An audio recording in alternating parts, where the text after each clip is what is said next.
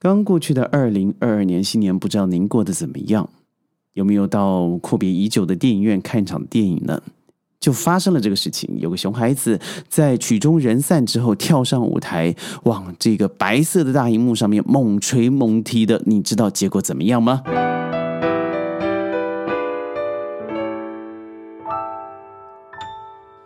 欢迎各位加入今天的宣讲会，我是轩。结果怎么样呢？还不怎么样呢？为什么？因为打扫清洁阿姨在曲终人散、灯光大开以后去看了荧幕，吓了一跳，怎么上面多了一大个凹痕褶皱啊？于是通知了戏院的经理，经理也差点晕了过去。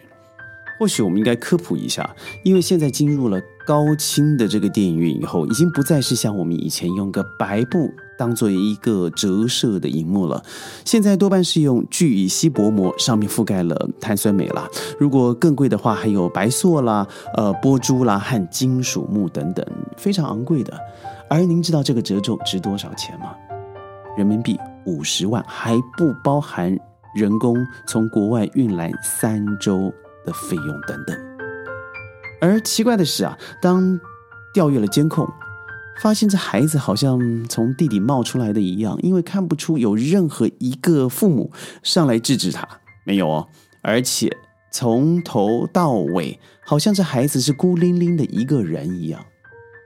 这让我想到了一件事情，我记得吃个面，也就简单的吃一个简单的拉面，旁边那桌的孩子啊，一开始先从筷子敲。再拿碗敲，再把东西往地上摔，最后干脆把面条丢到对面的母亲的脸上。您没听错，这就是我在一个某一线城市所看到的画面。那奇怪的是，直到最后，这个妈妈被两条面线甩得清汤挂面以后，哎，还真真的有反应啊，才知道他的孩子已经成为整个店面里头的主角。但我认为他不是不知道。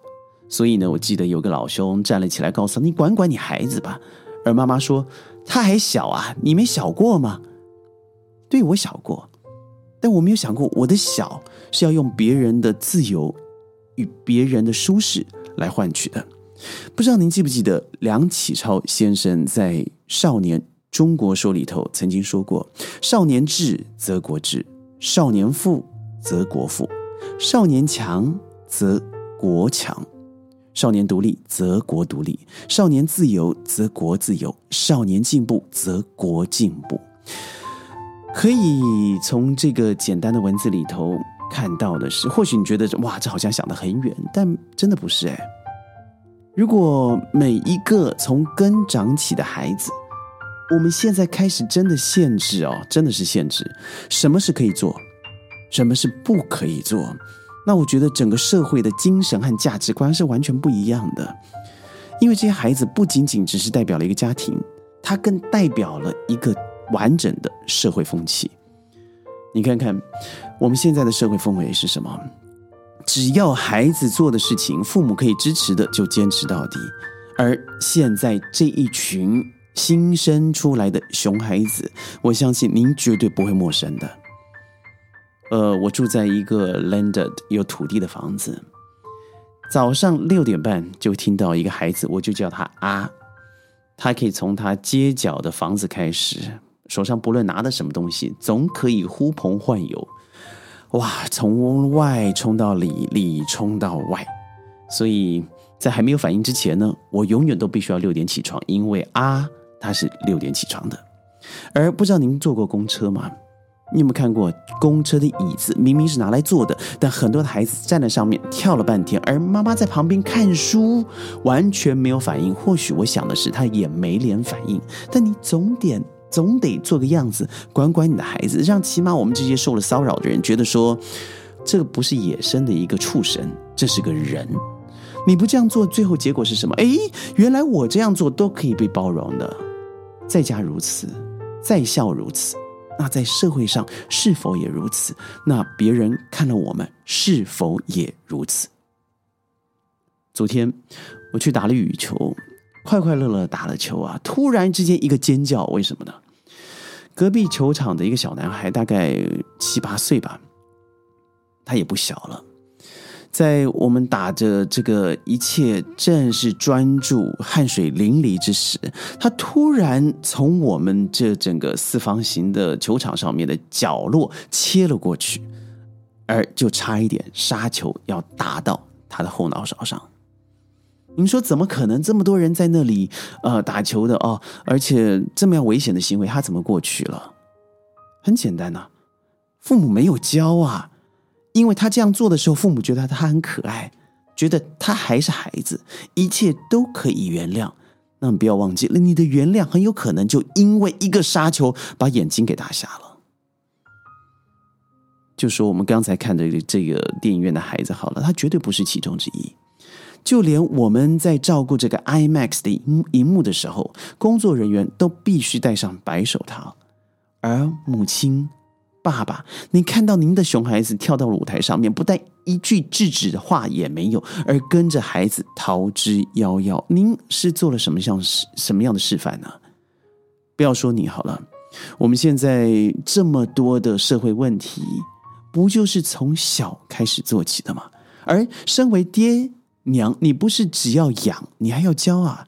所以从小这种孩子缺德，让商家来买单。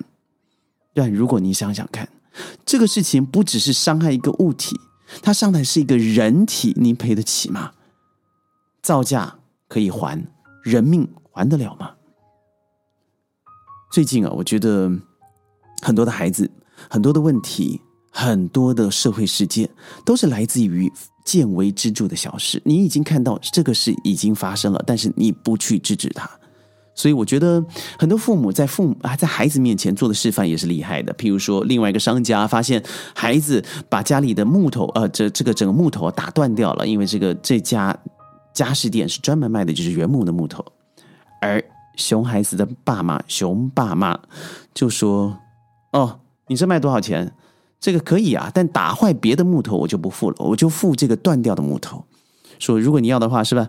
去依法追责吧。”您孩子看到的是哦，原来我有钱，我就可以这个恣意妄为，我对别人的自由、舒适、安危都没有关系。我们都知道，八到十六岁啊，我们就说八岁以下好了，八岁以下是属于无民事行为能力的人，这是民法的规定啊。如果是八到十六岁以上，是限制民事行为能力人，也就是说到十八岁以下。你到处的恶意这个搞坏，基本上是不会受到什么样的责难的。那么这些孩子无民事行为能力，那他最后什么？就是家长监护人，你必须要做上一些你应该要做的责任啊。在法律上，监护人本来就应该要负责孩子的行为，但你要知道哦。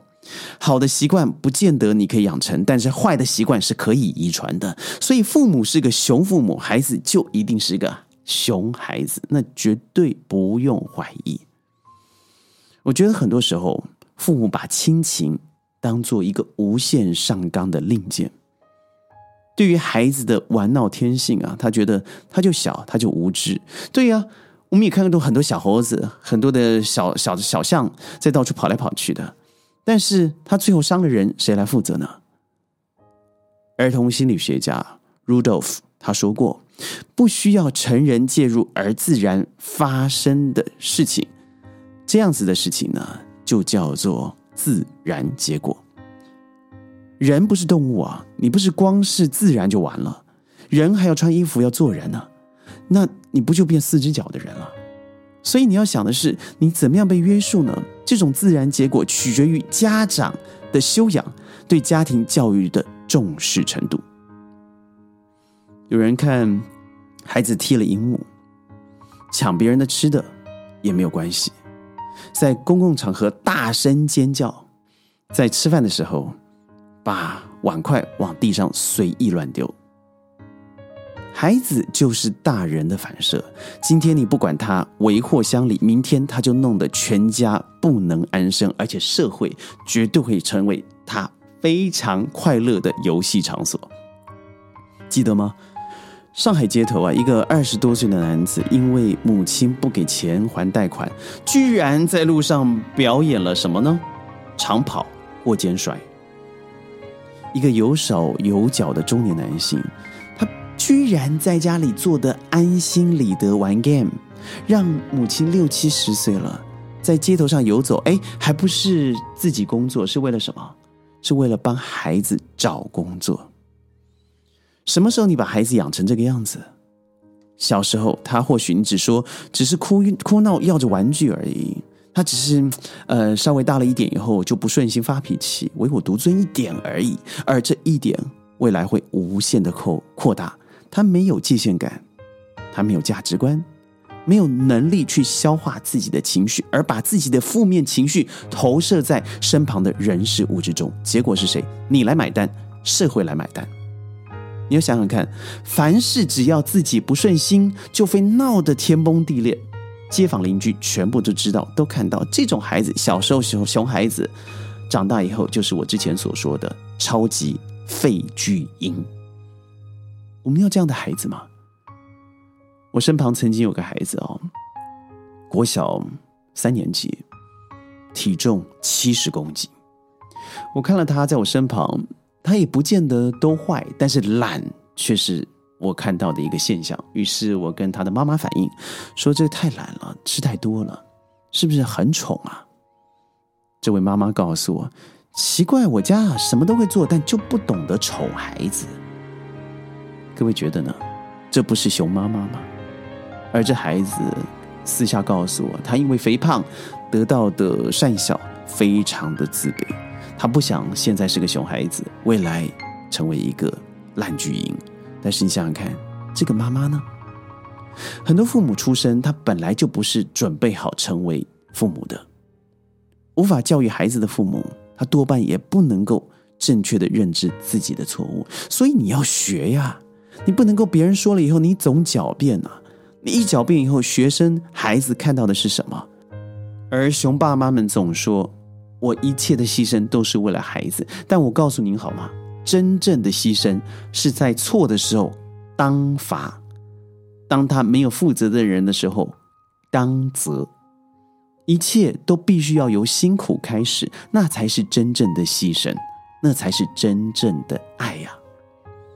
所以，如果您觉得您爱一个孩子，不要他成为一个熊孩子，先从自己不要成为一个熊爸妈做起。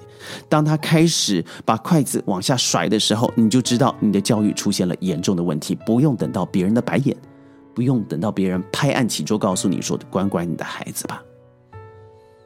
我是轩，宣讲会每天十到十五分钟，在云端和你分享世界的大小事。记得一定要强烈推荐、转发、按赞。我们明天见，拜拜。